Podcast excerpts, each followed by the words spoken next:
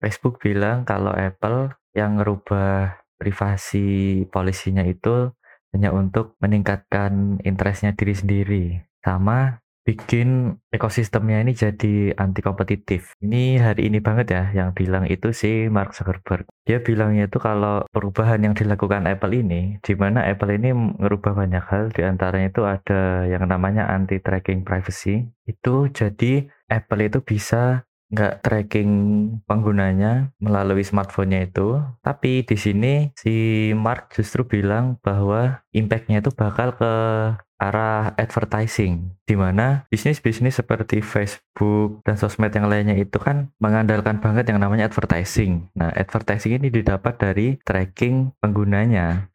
Nah, kalau Apple nerapin anti-tracking ini, berarti kan kemampuan aplikasi buat tracking pengguna itu jadi berkurang gitu. Atau bahkan bisa dihilangkan gitu. Ini yang bikin si Facebook ini merasa terancam gitu. Terutama pemiliknya itu sendiri, Mark Zuckerberg gitu. Nah, kali ini Zuckerberg juga bilang kalau si Apple ini ngerubah privasinya itu, itu cuma untuk meningkatkan interestnya dia di mata konsumennya. Jadi nanti si calon konsumennya Apple ini jadi makin tertarik sama Apple gitu karena perubahan privasi ini. Kayaknya sih kalau dilihat-lihat si Zuckerberg ini lumayan sebel ya. Si Apple ini ngelakuin ini untuk bantu orang, tapi nyatanya itu malah bikin si Apple ini jadi makin meningkat interestnya di kompetisi ini gitu. Ini Zuckerberg kocak juga ya. Dia bilang kalau si Apple ini salah satu kompetitor besarnya dia gitu. Bahkan si Zuckerberg bilang kalau Zuckerberg bilang kalau si Apple ini ngeklaim perubahan privasi itu malah justru meningkatkan layanannya Apple, terutama iMessage sama FaceTime yang merupakan kompetitornya Facebook sama WhatsApp gitu kan. Jadi sebenarnya si Zuckerberg ini juga ngerasa insecure gitu karena perubahan privasi yang dilakukan si Apple ini. Sedangkan kalau si Apple ini kan bisnis utamanya bukan di bagian advertising, tapi memang di bagian software sama subscription layanan-layanannya gitu. Ya wajar lah kalau ngerasa insecure dianya. Gak ada habisnya Zuckerberg ya. Dia juga bilang kalau uh, karena si iMessage ini reinstall dari iPhone gitu, jadi setiap orang yang beli iPhone itu otomatis langsung bisa pakai iMessage gitu. Nah, itulah yang ngebikin kenapa iMessage itu paling banyak dipakai di U S daripada Facebook Messenger itu sendiri. Nah, sebenarnya si Mark Zuckerberg ini juga sebel sama apa-apa yang udah dilakukan sama si Apple ini.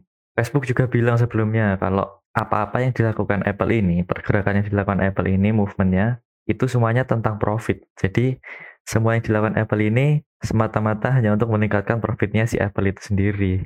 Begitu.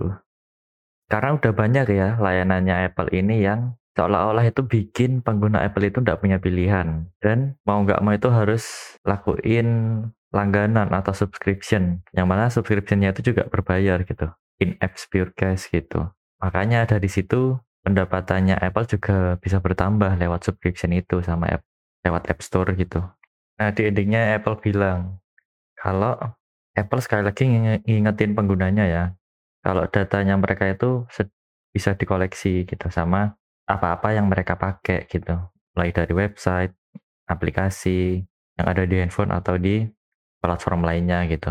Nah, ini salah satu responnya Apple ke Facebook gitu. Kalau dari Apple-nya sih tetap main cantik ya, dia tetap elegan gitu, nggak kayak Facebook yang ini akhir-akhir ini Zuckerberg udah kena kasus, terus dianya juga malah lawan balik kayak gitu, kesannya ofensif banget gitu, dan juga nunjukin kalau emang dia tuh udah mulai insecure gitu. Ya gimana ya, kalau untuk urusan privasi kan emang itu haknya tiap pengguna gitu. Nah, ketika Apple tahu apa yang diinginkan konsumennya, ya dia yang menang gitu. Beda dengan Facebook gitu, Facebook itu masih maunya sendiri gitu. Kurang peduli sama privasinya penggunanya gitu. Apa yang dibutuhin penggunanya gitu. Oke, layanan pesan-pesan, kirim pesan udah oke lah Facebook gitu. Tapi kan untuk urusan lain kan perlu diperhatikan juga gitu. Nah, di sini Apple itu tahu peluangnya, tahu celahnya di mana layanan-layanan dia itu masih bisa dipakai untuk ngamanin data user ini gitu. Selanjutnya ini ada Apple ya. Jadi Apple bikin simulasi bagaimana perusahaan itu dapat tracking uh, penggunanya melalui aplikasi atau website gitu. Jadi dia ngeluarin dokumen ini ya, bisa di-download dokumennya dalam bentuk P D F ini.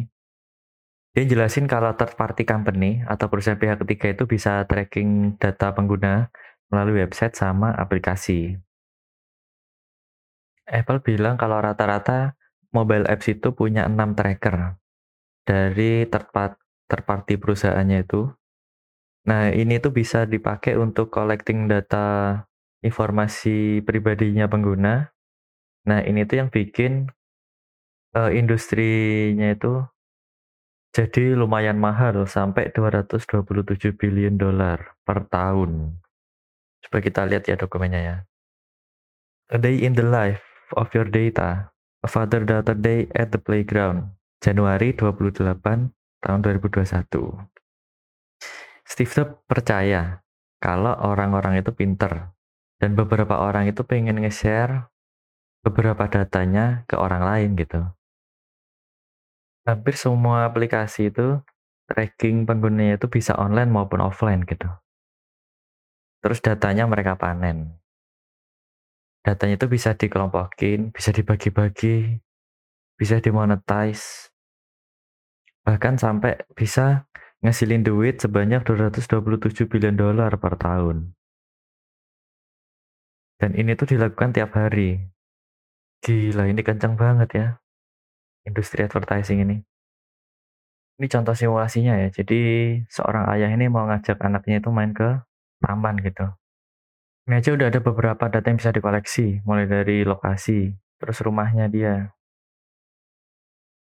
Ini juga ketika anaknya itu main game di taman ya. Bisa tahu. Bisa tahu lokasi yang jelas ya. Bisa tahu juga orang yang di sekitar situ ada berapa. Ini juga anaknya nyoba selfie sama ayahnya, bisa ketahuan juga lokasi ininya, lokasi selfie-nya di mana. Terus ketika kita pakai filter di aplikasi itu, ternyata filteringnya itu sekaligus ambil data, data-data foto-foto itu. Terus dia upload fotonya di sosial media. Datanya itu juga dikoleksi sama si ininya, si platformnya itu.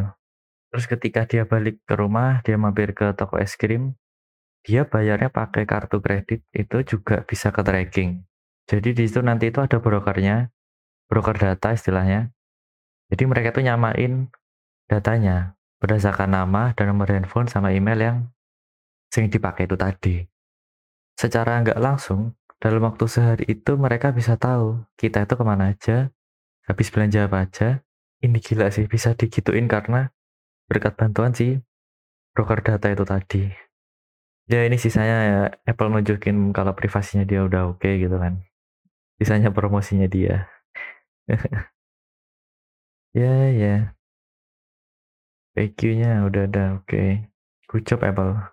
Selanjutnya ini masih dari Apple ya. Apple ngingetin penggunanya kalau misalkan ternyata dia pasang kamera yang nggak ori. Atau third party gitu ya. Nih, kelihatan. Important camera message. Unable to verify this iPhone has a genuine camera. Jadi kalau kita mau benerin iPhone kita, itu harus pakai kamera yang ori. Nggak bisa pakai kamera K W sekarang. Jadi kalau misalkan kita pakai kamera yang nggak ori, notif kayak gini ini bakalan muncul terus. Beberapa kali bakal muncul, tapi kita masih tetap bisa pakai aplikasinya. Memang di beberapa kasus itu kalau kita pakai part-part K W itu juga bisa mempengaruhi performanya juga. Jadi sinkronasi tiap hardware itu jadi mak- bisa berkurang gitu, kemampuannya nggak maksimal gitu. Contohnya kalau misalkan kita pakai baterai K W aja, itu tuh sebenarnya udah nggak optimal lagi si iPhone-nya, kerjanya udah nggak maksimal lagi. Karena dari speknya aja udah beda, dari arus baterainya juga belum tentu sama gitu. Ini sekarang kamera. Kalau di sini sih dia bilangnya kamera bisa bikin kualitasnya menurun, mulai dari ketajamannya jadi berkurang, fokusnya jadi kurang, bisa nge-freeze juga aplikasinya gitu, atau bahkan juga bisa berhenti berfungsi gitu, nggak bisa dipakai lagi. Selanjutnya ini ada laporan dari Apple. Jadi Apple ngelaporin pendapatannya di kuartal pertama di dua ribu dua puluh satu udah sampai seratus sebelas billion dolar revenue ya ini. Dan dia juga sekarang udah punya one billion active user atau satu miliar ak- pengguna aktif di iPhone-nya saja. Gila sini sih. Harusnya bisa kelihatan juga ini demografinya, mulai pakai iPhone berapa yang masih pakai gitu, iPhone six kah atau iPhone six S. Subscription-nya dia juga lumayan kenceng. Dari service aja kayak subscription aja udah lima belas billion dollar pendapatannya. Dari iPhone aja udah enam puluh lima billion dollar, dari Mac delapan billion, dari iPad juga delapan billion. Justru dari yang wearable device kayak Apple Watch, terus home sama aksesoris itu dapat dua belas billion, gila. Termasuk dia jualan charger ya, itu masuknya ke aksesoris. Nice try lah. Aduh, kalau urusan profit mah Apple gak usah ditanya ya. Gila, baru kuartal pertama, ini juga baru bulan Januari. Kalau kalian punya kritik dan saran, bisa dikirim melalui email di bawah ya, di description. Atau kalian juga punya pengalaman pakai smartphone kalian yang sekarang, atau smartphone-smartphone sebelumnya, itu bisa juga kalian kirim melalui email di bawah. Nanti bakal aku bacain di tiap akhir sesi podcast di tiap episodenya. Okay, thank you for listening, guys. Bye.